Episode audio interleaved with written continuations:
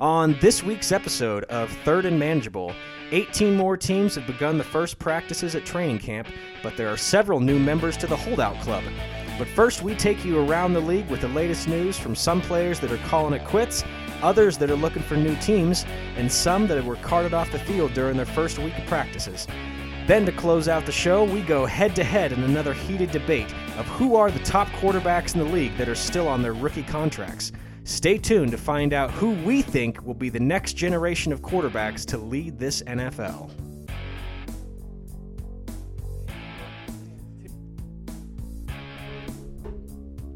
Welcome back, everyone, to another episode of Third and Manageable. I'm Shem Hanks. And I am Brad Roberts. And we're coming at you on a Sunday. We normally record on a Friday, but hey, every once in a while, it's good to mix up your routine. Hey, this is the Sunday special edition here. Ah, Sunday special edition. Well, we've got a good show coming for you because training camps have started throughout the NFL. Is there anyone else who still hasn't started training camp? Nope. Every team has reported. There's a couple of teams that still have some veterans to report. Right now they're just working off their rookies. But every team has officially begun training camp thus far. And there are some individuals who are supposed to be at training camp who are not, and we're going to talk about them. There have already been some injuries that are shaking the NFL to its core. But first, last week we had a discussion about the AFC West quarterback situation that was under the most pressure. Which individual was under the most pressure? So let's recap that very briefly, where we both agreed that Patrick Mahomes was under the least amount of pressure, and then it was Joe Flacco, and then I said Derek Carr, then Phillip Rivers. You went the other way where you said Phillip Rivers and then Derek Carr. Sound accurate? That is accurate, yes. All right. And so you asked for us to put it on the Twitterverse to see what the people think. And their results came back. Tied for third and fourth place is Mahomes and Flacco. And then at number two, Derek Carr. The individual under the most pressure with 50% of the vote, Phillip Rivers. So what you're saying is that I was right? Is that what you're saying? No, I'm saying I was right because I said Phillip Rivers was under the most pressure. Yeah, but I mean, all right, fine. You. The people listen to me. Now, with Twitter, we here at Third and Manageable like putting out polls. And I put out a poll that Brad does not know about. I'm going to spring this on him right now. Oh, good. And so I put out a poll called Who Won This Deal? Adam Thielen for Dalvin Cook, Alexander Madison, and a 2020 first round pick. So this trade happened in our Dynasty League earlier this week. There's been a lot of trades. We're very trade happy right now. The sheer amount of gambling on trades that people are taking is out of control. But I put this out there in the Twitterverse because I wanted to spring it on you right now. Oh, great. So who do you think won this deal, Brad? Well, I'm going to lean on that most people think that it was a bad decision for whoever received Adam Thielen. However, I'm waiting for your results, and I have some things to say about what I am expecting. Maybe I won't even have to, because maybe I'm wrong, but I think people would prefer to have more players than less, and obviously first-round draft pick for next year could be very helpful. All right, so the results were as follows. Adam Thielen, 13%.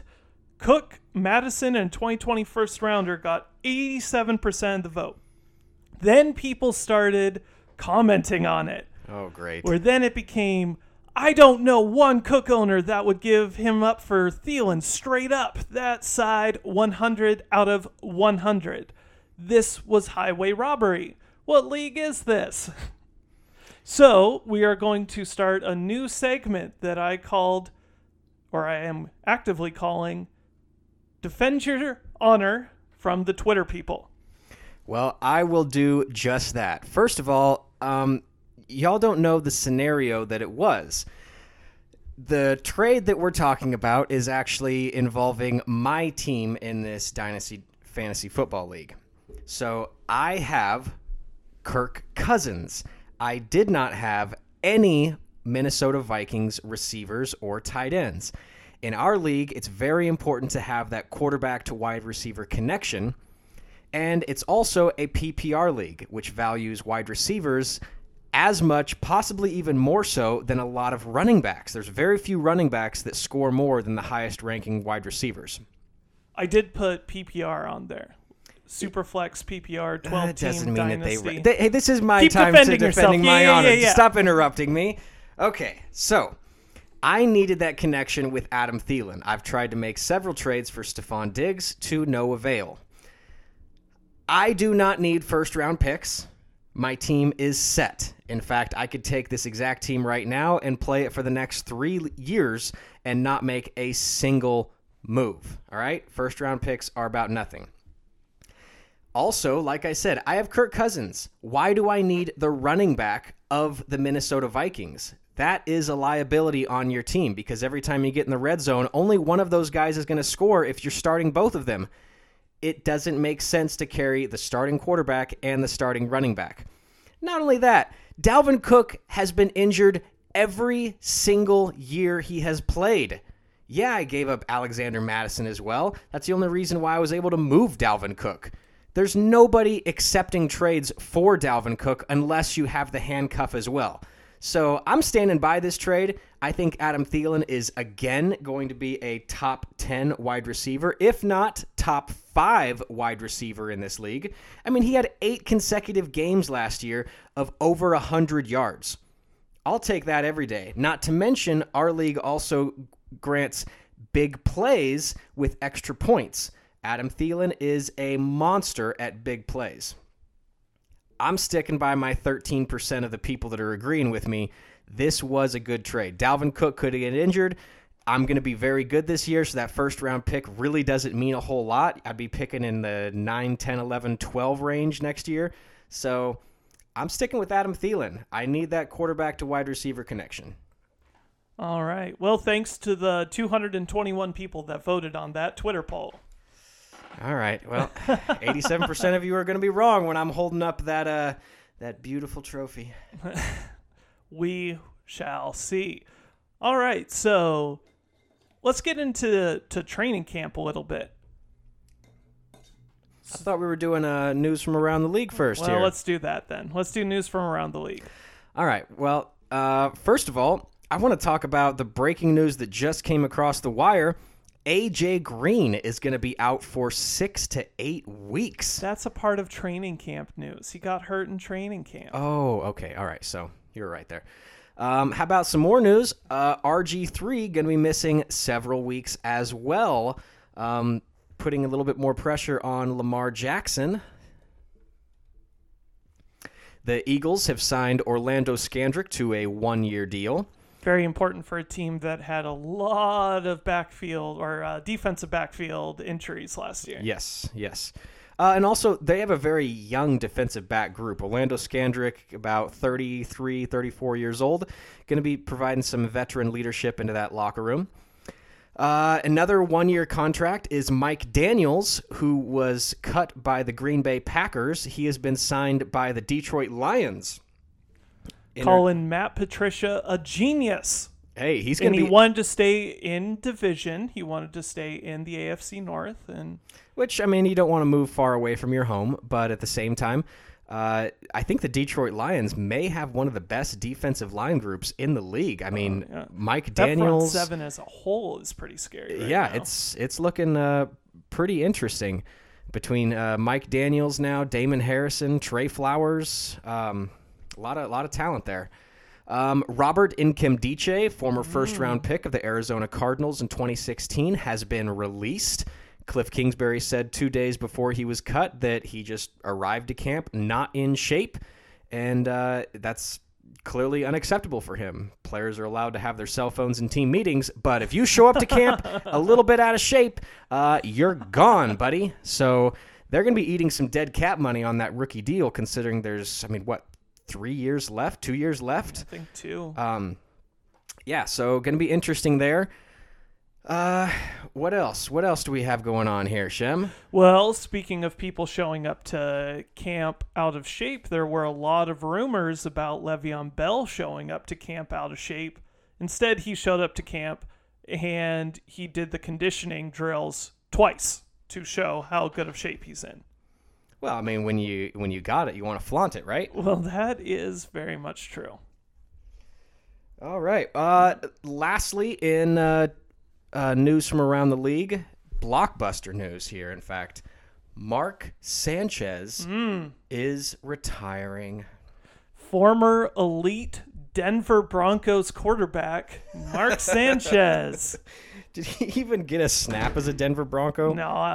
No, because that was the Simeon Paxton Lynch year, so they just kept both of them. Yeah. Couldn't even beat out Trevor Siemian for the job. Not very good news there. In fact, have you seen Mark Sanchez lately? No. I mean, I don't want to bash a guy, but he looks like he was elected president and was there for 8 years. When he entered the league, I mean, he was young. He was tanned, coming out of South California, UFC. And, I mean, he had just had a full head of hair. I just saw him in a picture recently. He is balding quickly. The NFL did not treat him well at all. He needs to be a sponsor for a Rogaine commercial. Mark Sanchez to be forever remembered as the butt fumbler. The butt fumble. But also, his career wasn't all bad. I mean, he had back-to-back AFC championship appearances. Yeah. Got smoked by the Patriots. Well, those Jets teams were as close as anyone has been in actually unseating the Patriots in the AFC East. So we'll give them credit, and him as well, as far as former first-round picks. There have been way worse. Absolutely, absolutely. We're looking at you, Matt Leinart. But I would not consider him as the best Jets quarterback of the past several years. I think that award just goes to Chad Pennington, hands down, right? It's just forever Chad Pennington. Yeah. And at some point, it's Joe Namath. And then... So that does it for our news from around the league. Now let's get into the talks that you were just about to go into of players in training camp that have not shown up. There are a bevy of them that are holding out. Let's go through the rundown here, Shem. All right, so let's start in Houston with Jadeveon Clowney. He is one guy who is holding out. We've got Ezekiel Elliott. We've got Melvin Gordon still. We've got Trent Williams and Michael Thomas. And the guy whose name that I really struggled to say. Yannick Ngakoue. Yannick Ngakoue of the Jacksonville Jaguars. You're welcome. Thank you for that. So let's start off with Jadeveon Clowney. Let's go into it a little bit. He's a guy who is refusing to sign his franchise tag tender. Yeah, it's a similar situation to Le'Veon Bell of last year. He doesn't want to play through this season on a franchise tag. He said that before the franchise tag was placed upon him, that he didn't want to play on a one-year deal. The problem is you cannot sign an extension until you sign the franchise tag.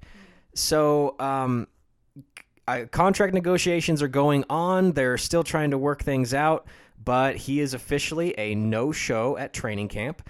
And it's going to be interesting to see how this plays out. That Houston Texans defense really depends on the pass rush. They've spent a lot of money on Whitney Mercilus. They've spent a lot of money on J.J. Watt. They've been spending a lot of money on Jadeveon Clowney, but he wants more of the piece of that pie. And until he gets it, it's not looking like he's going to show up, which puts him as a prime candidate possibly for a potential trade. Absolutely. And some teams that have been rumored to be interested are the Eagles, are the Bills. I don't know if you've heard of anyone else who are interested in Clowney's services. Well, I would consider another team, even though it's not going to happen because they are an interdivision rival, but the team with the most salary cap to spend Yeah. The Indianapolis Colts. Yeah. I mean, I don't see them giving up what would be necessary to get Houston, Jadeveon Clowney, I mean. But and I certainly don't see Houston trading to, like I said, an interdivision rival. But, I mean, they're sitting at $49 million in salary cap space. Yeah.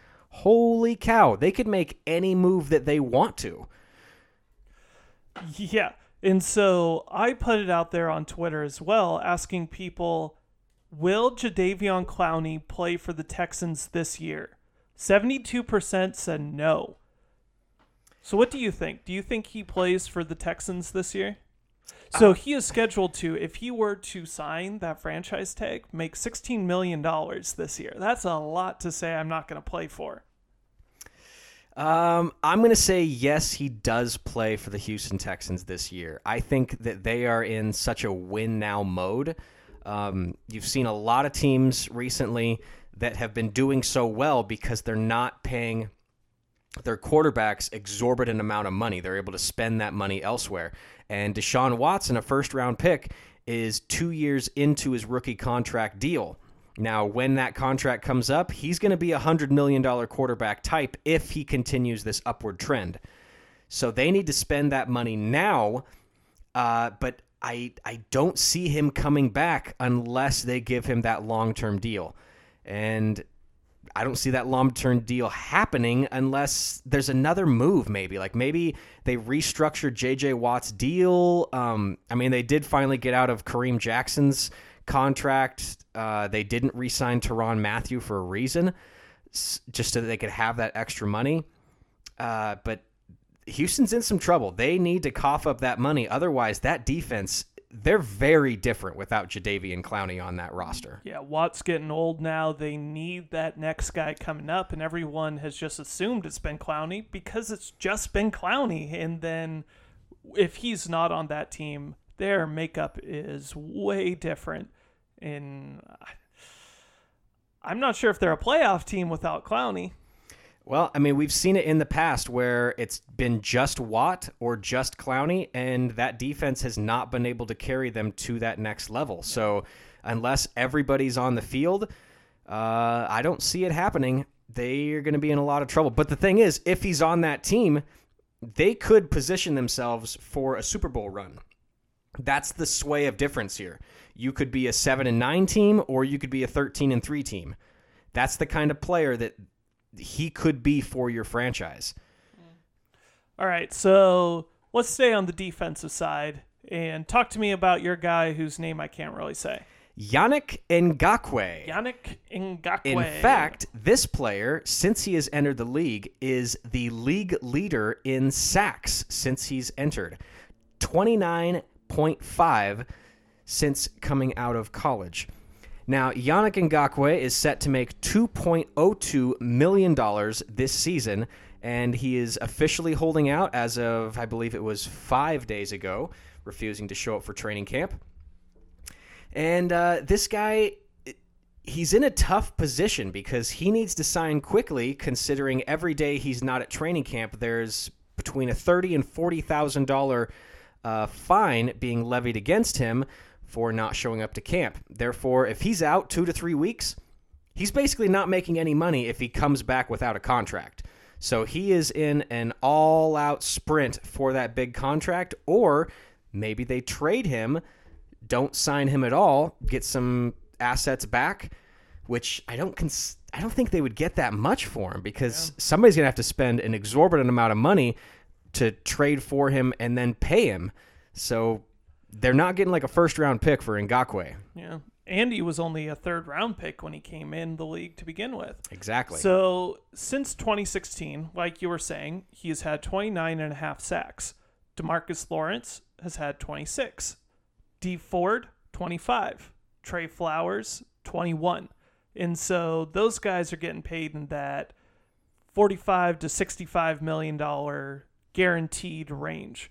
Right now, Ngakoue's got $2.02 million coming his way, so he's looking to make the money. Yes, yes. Frank Clark, Dee Ford, Trey Flowers, these are the names that are getting paid a lot of money, but none of those players have been at the same level as Ngakoue.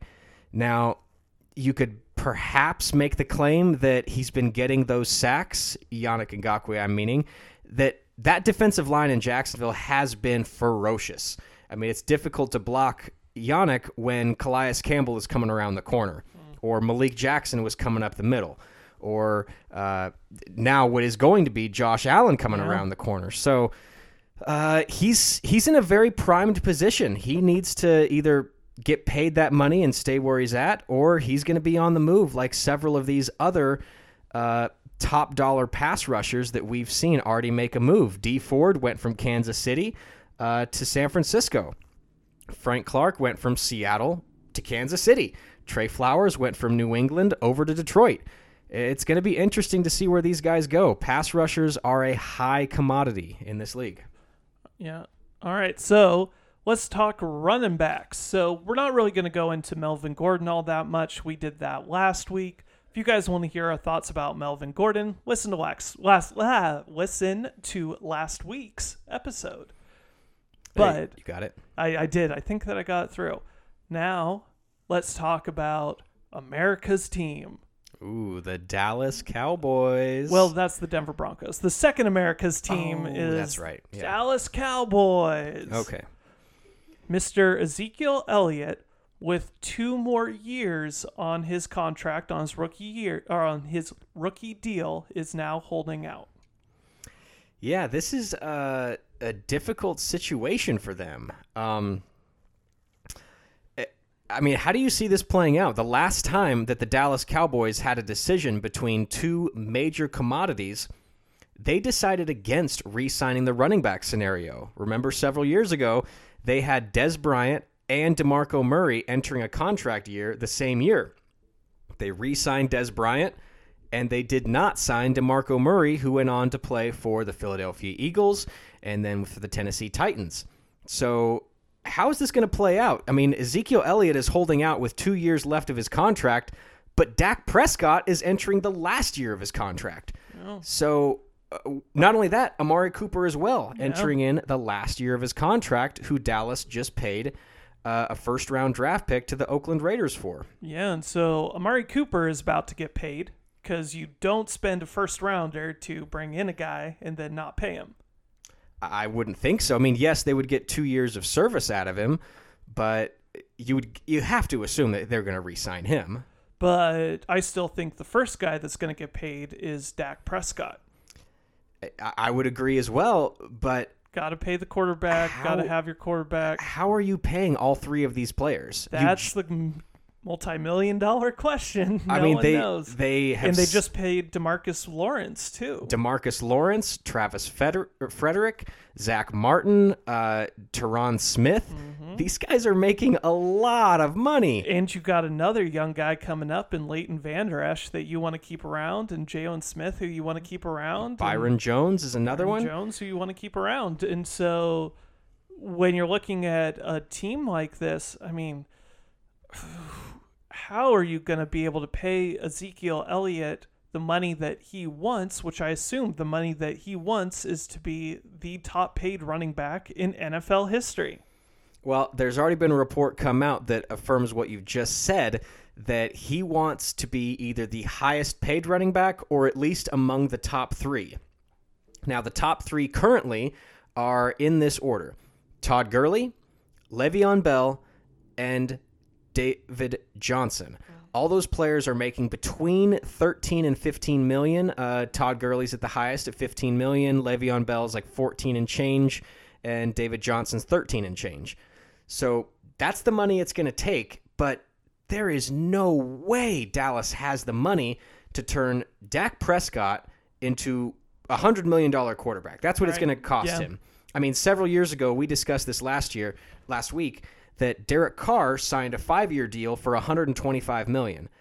That's at least, at the very least, what it's going to cost them to keep Dak Prescott around. Amari Cooper, not the best wide receiver in the league, but because he's going to be the most recent paid, I mean, he's going to be at least in that $12 million range, you have to assume.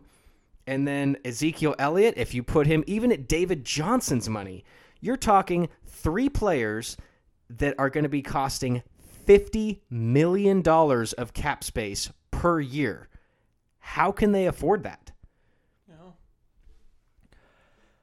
I don't know. You just said Gurley, Bell, and David Johnson. Those are three guys making a lot of money as running backs where I don't know if those teams regret or not those contracts where they could spend money elsewhere. Well, I would say that team that's regretting it possibly the least is considering they're terrible right now, and that's the Arizona Cardinals with David Johnson. I mean, where else are they spending that money? Yeah. So it's not like they don't have money to burn. The Rams have positioned the year number of on the contract with Gurley at a right amount. When he restructured his deal, it was, I believe, a 3-year extension. And I'm assuming that those legs are going to, meaning those knees are going to wear out around the same time that that contract ends. So they're sitting pretty well. But Le'Veon Bell, that's probably the worst deal because, yeah. I mean, he's what, 27, 28 years old, and they just signed him to a 4-year deal. Oh. Going to be interesting how that plays out. You're going to be paying potentially a 32-year-old running back, and we haven't seen him play in a year. Yeah, and Ezekiel Elliott, one of his big leverage pieces is right now on the Cowboys roster, there's only one player who has any career carries, and it's 6 carries. So, yeah, Zeke, well, from Zeke's perspective, he's just going to hang out and let Jerry Jones watch the running backs for a while and be like, I'm better than that.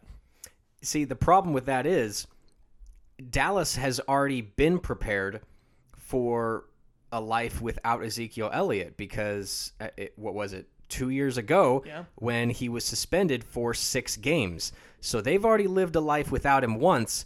Can they do it again? I mean, I don't think they would want to live that again, but it's not like they haven't gone through this. So this is just another rung in the wheel. All right, so let's talk about Michael Thomas. Okay. Michael Thomas currently holding out, wide receiver, New Orleans Saints. Now, the reports are that they're actually very close on a deal. Like, this could happen today. But what it's sounding like is that Michael Thomas is looking for that close to $20 million a year range of compensation. Something that I didn't know is that the Saints have never paid any skill position player more than $10 million per year. Well, I would imagine that they're going to be breaking that record this year because that Saints team, we just talked about how the Houston Texans may not be a playoff team without Jadeveon Clowney. The Saints are definitely not a playoff team without Michael Thomas. The connection between Brees and Thomas has been the best in the league since Michael Thomas entered the league. And I would go out on a limb to say this player is the best wide receiver in the game. He deserves this kind of money. Now, I always caution myself on paying people that much. I would prefer that some of the best players in the league just accept a couple $1 million less so you can spread that money across the team because salary caps have a cap. That's why it's called that. And you need to spend your money as many places as you can to have a 53-man roster. But if there's any player that deserves $20 million a year as a skill position, it's Michael Thomas. I mean, we discussed it about a month ago where I was telling you that the highest quarterback completion percentage for 2018 was Brees to Michael Thomas. If I'm not mistaken, it was an 88% completion percentage. Wow. Between every time Drew Brees throws a pass to Michael Thomas, 88% of the time he's coming up with that ball. That is a ridiculous number. It should not be that high for someone who's receiving such a high workload in that high volume offense. So they need to keep this guy because Drew Brees isn't going to last forever, which means they're going to have more money to spend. And imagine having that as a bargaining chip from a Saints perspective. Drew Brees retires perhaps this year, maybe next year. And now you're saying you're trying to lure potentially a Peyton Manning-esque free agent quarterback of, hey, come to our side. We got Michael Thomas for you. I mean, when you have a stable of skill possessions like Michael Thomas and Alvin Kamara, that's a bargaining chip in itself to bring in a high-volume free agent. All right, so let's talk about the final holdout, who is maybe one of the weirder holdouts, and that's Trent Williams. And I say it's a weirder holdout because everyone that we've named up to this point is holding out for financial reasons. Rookie deals, trying to get that next big payday. Trent Williams, older guy, been in the league for a while. He's holding out because of disagreements having to do about how he was treated medically with the Washington Redskins. Yeah, you may know a little bit more on this topic than I do, but from what I've understood, there was a mass in his brain that the Redskins medical staff, it's like they didn't see it as a large concern, or they wanted him to hold out for the season to do anything on it for an operation. But it smells like a Kawhi Leonard San Antonio Spurs scenario where the medical staff said, you're good to go. And him personally believing that, no, this should have been handled, you know, by doctors that don't have a stake in this football team. So he seems a little burned by the Washington Redskins. Do you want to add anything on this? Yeah, and so he has 2 more years left on his contract. Like you were saying, there was a growth on or in his head. That part I'm not clear about. And there was disagreement about how it was handled, as well as the variety of injuries that he's had over the years. And so the reports are that he doesn't trust ownership. He doesn't trust the team anymore. The organization is obviously denying that there's any break in their relationship. But all in all, I don't know if Trent Williams is going to be playing for Washington anymore. It sounds like you were saying a Kawhi Leonard situation where there's no longer trust in the team, no longer trust in the medical staff, no longer trust that they're looking out for his best interests going forward. And so I imagine that there will be a move to get rid of Trent Williams or move on from Trent Williams. Well, that could very well be. Left tackles are a much sought-after commodity in the NFL. The problem is this is a make-or-break-it year for that coaching staff. So if they let go of Trent Williams to plan for the future, it's very likely that they're just setting the table for the next staff that's coming in, for the general manager, all the way down to the head coach, down to the weight trainer. This looks like potentially the last year in Washington for Jay Gruden and that staff. So they're in a position where they have to get him back in this make or break it year. But I don't know. I mean, I didn't see how they were going to keep their jobs before Trent Williams is holding out. But if this turns out to be a situation where he's gone, I think a lot more people are going to be saying sayonara as well. All right. So that does it for the holdouts. Now we can talk about injuries. You tried to jump the gun with AJ Green. Yeah. All right. So the news as we were coming in today to record this was that AJ Green is going to be out for the next 6 to 8 weeks. So this happened yesterday when the Bengals, who were participating in the NFL's 100-year celebration, we're doing a practice in Dayton, Ohio at Dayton's Welcome Stadium. Well, it wasn't all that welcoming for one AJ Green. No.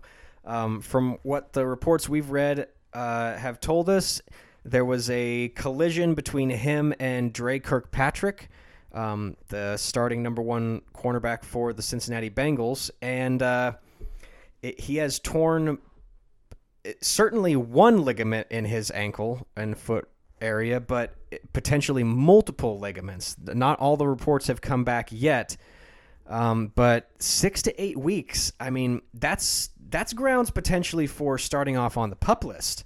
Right. Because we've seen a lot of times where injuries, they say 6 to 8 weeks and it actually turns into 10 weeks just because rehab is such a devilish mistress sometimes. You don't know how it's going to work out. And foot injuries, for example, 2 years ago, Greg Olson broke his foot, ended up having surgery to recover from it. They put screws in there. And in his first practice with Carolina last year, he re-broke that foot. So foot injuries are very difficult for skill position players. There's so much cutting between your ankles. This could be a year-long scenario for A.J. Green. Yeah, and A.J. Green was suffering through injuries last year, and he's had injuries, I thought, the year before that. So he's at that point as a wide receiver where we're seeing this decline with him. Well, I mean, he's a part of that area of the years being drafted of Des Bryant, Demaryius Thomas, Julio Jones. So a lot of those players have finally crossed that 30 years old threshold. They are no longer spring chickens, starting to lose a step. When you get injured, it lasts a little bit longer than you were in your 20s. That's just the scenario of life. You know, Father Time has an undefeated record. And yeah. A.J. Green is experiencing that right now. All right, so talking about wide receivers, the Giants have had a terrible week for wide receivers. Oh, my goodness. The joke was already that the Giants did not have wide receivers. Now they really have no wide receivers. Let's run through this. So Sterling Shepard breaks his thumb. Yep. Corey Coleman tears his ACL. Yes. Golden Tate gets suspended by the league for 4 games. So who is their starting? So right now it would be Cody Latimer and Benny Fowler, the former Denver Broncos.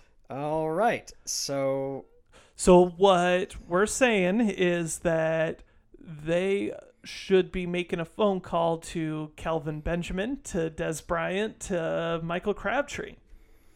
Yeah, there's actually already been talks about Des Bryant potentially going to New York. I know last year when he was a free agent, he was strongly considering New York just because he wanted to play the Cowboys twice. Obviously, that didn't work out. He ended up turning down contracts with them and with the Baltimore Ravens to eventually sign with the New Orleans Saints late in the year and then tear his ACL because that seemed fun. But he does seem like he's ready to go. I don't know if you saw the Twitter video that he posted of him training.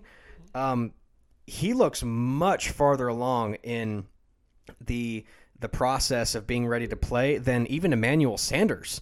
So Des Bryant looking very good. But I will say, though, in that training video that he posted, he had a drop pass. I mean, classic. He's showing that his legs are so ready to go.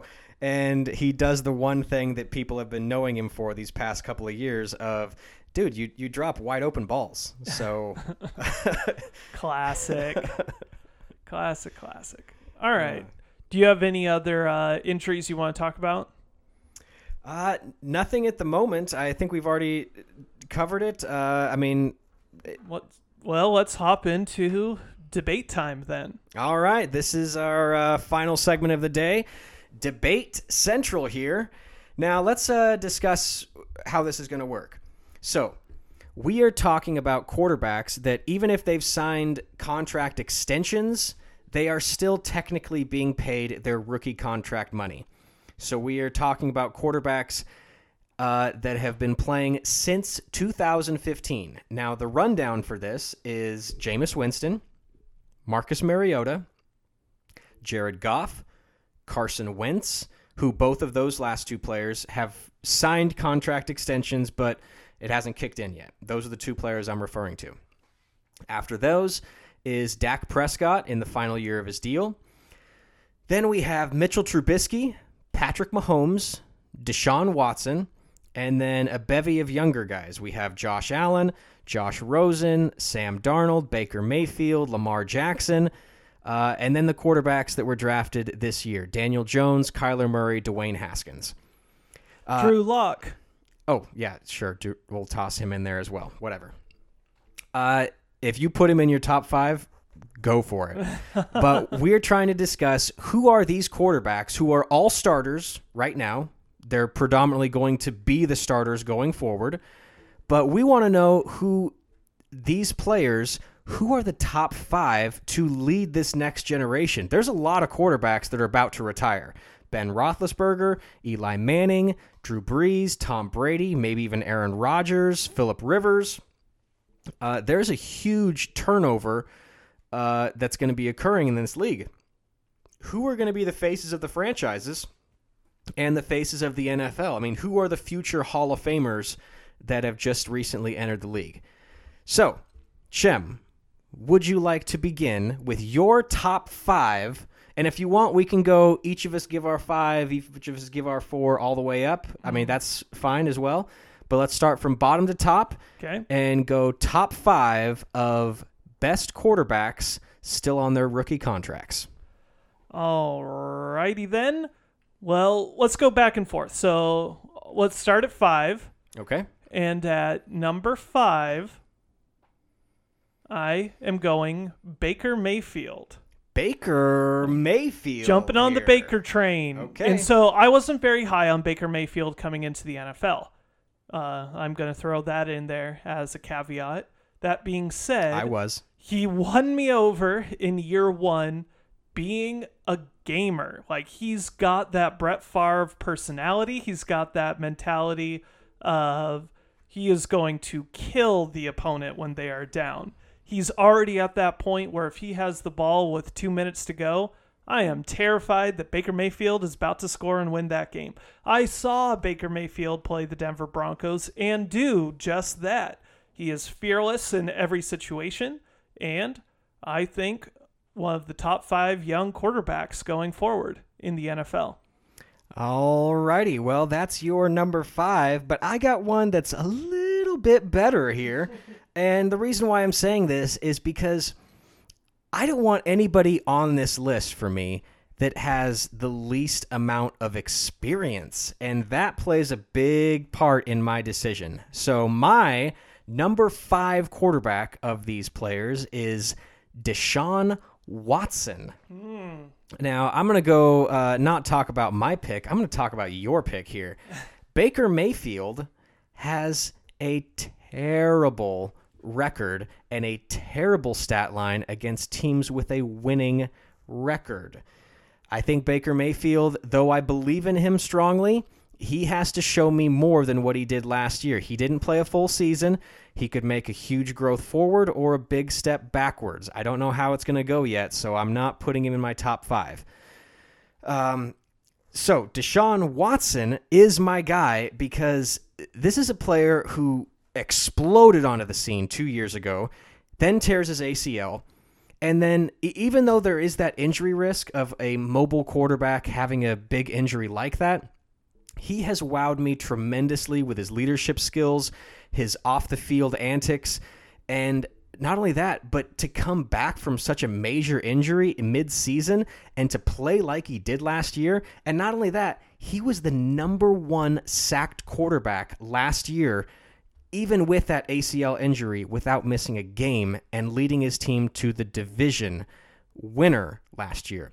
Deshaun Watson is my number five quarterback moving forward. All right, so number four, I got Jared Goff. Jared Goff, guy on this list who's made a Super Bowl, plays in an awesome, awesome system. The only reason why I don't have him higher is because he's also played 1 year in someone else's system and was terrible. Mm. One of the worst quarterback seasons ever of all time.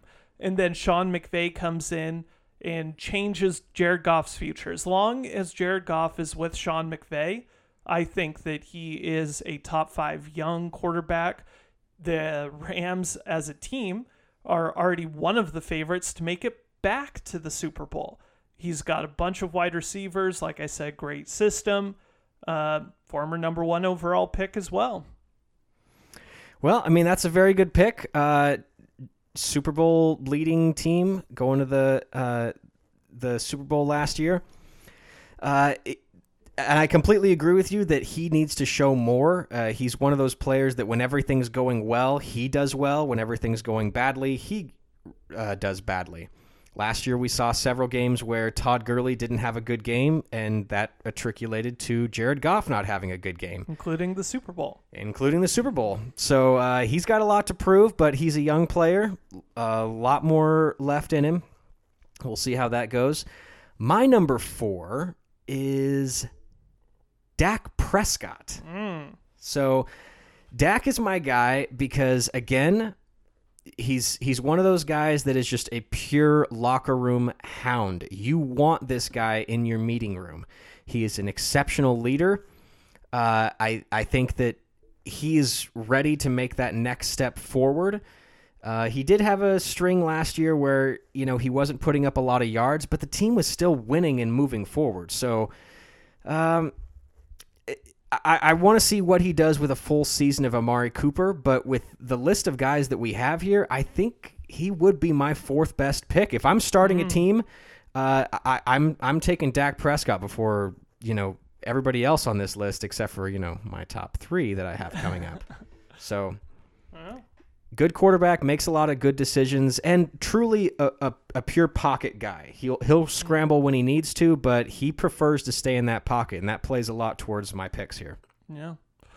All right. So number three, I have Deshaun Watson, a guy you already talked about. So you already upsold him. Like, clearly he's a top three guy. If we were doing this list at the beginning of last season, Watson might have been the number one guy that we were talking about. Yeah. That's how good he was before he tore his ACL. Yeah. And so he came back, still played well last year, but really this year is a big prove it year. What type of guy are you? Are you not just a top five young quarterback, but are you a top five quarterback right now? That's the level of talent that Deshaun Watson comes with. Yeah, I really like that pick. I was cautioned to put him higher just because of the injuries, but, you know, you got to take the good with the bad there. So my number three guy, here I am talking about injuries here, is Carson Wentz. I would have Carson Wentz as potentially the number one guy on this list if it weren't for the injuries. Right. This is a player who in his first year was bad, but you know, he was consistent. Like he pushed through all of the turmoil in Philadelphia during Doug Peterson's first year. I think he only had like 12 touchdowns his first season, but then he bounces back with an MVP like year until he tears his ACL.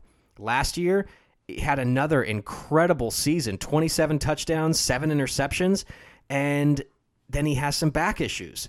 So if this guy can just put it all together and stay on the field, oh my goodness, the sky is the limit for Carson Wentz because he is a bombshell of a quarterback, can make every single throw, but if you can't stay on the field, you're just taking up a lot of cap space there, buddy.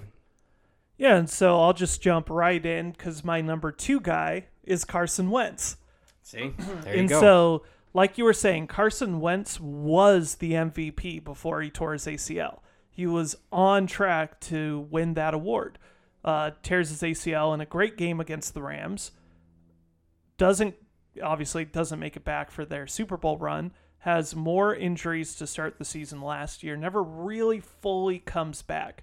Now he's had a full offseason to recover. This is a year where people like Louis Riddick already talking about he's the MVP this year.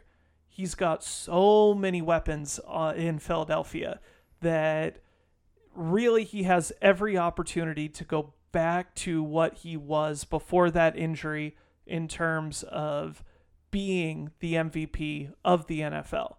In terms of young guys who I want on my team, there's only one guy who I would want more from this list, but Carson Wentz, great leader, great quarterback. Hope to see him healthy for a full year. I also have him in my dynasty league, so I really hope that he stays healthy for another year. But well, speaking of your dynasty league team, I'm going to jump right into my second pick, which is Jared Goff. I also hope he stays healthy for the entire year. Yes. Just keep it going. Now, this is kind of more of a hopeful pick here. I completely agree with what you said here on Jared Goff. He needs to show more. It seems like, I've already said it, when things are going good, he does well. When things are going badly, he does poorly. So he needs to step it up here. However, he's been in this situation before. Like you already attested to, in his first season, he was already perceived as a bust. He came into that Jeff Fisher system and just destroyed the bed. Didn't make it to the bathroom at all. Just ruined it.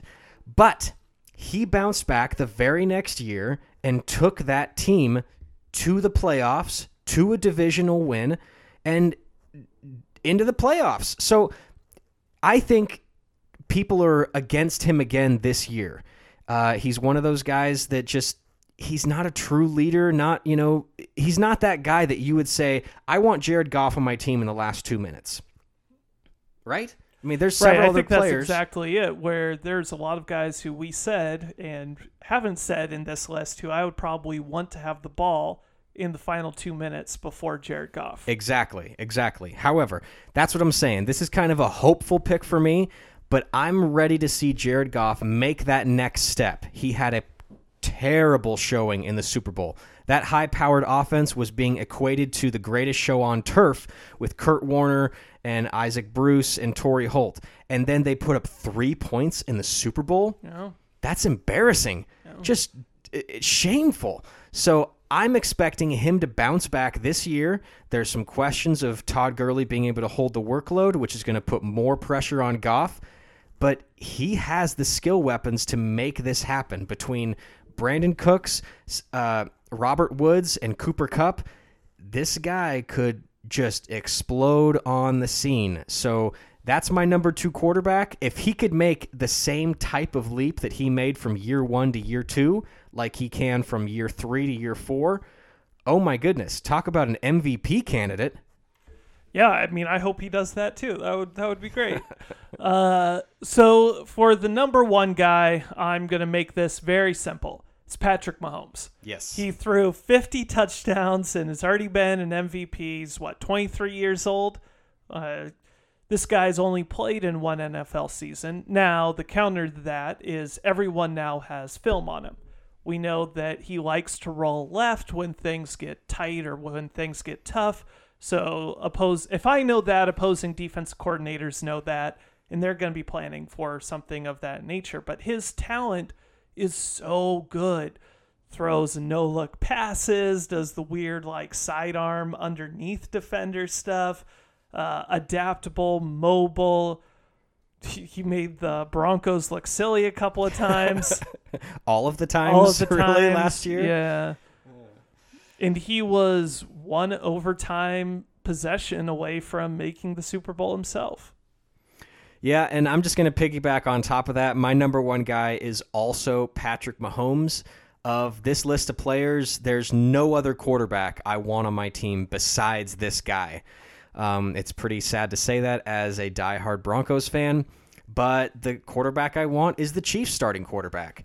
This is a guy who, as you said, threw for 50 touchdowns and over 5,000 yards last year. To do that in your first season, are you flipping kidding me? Was anybody even playing defense on this guy?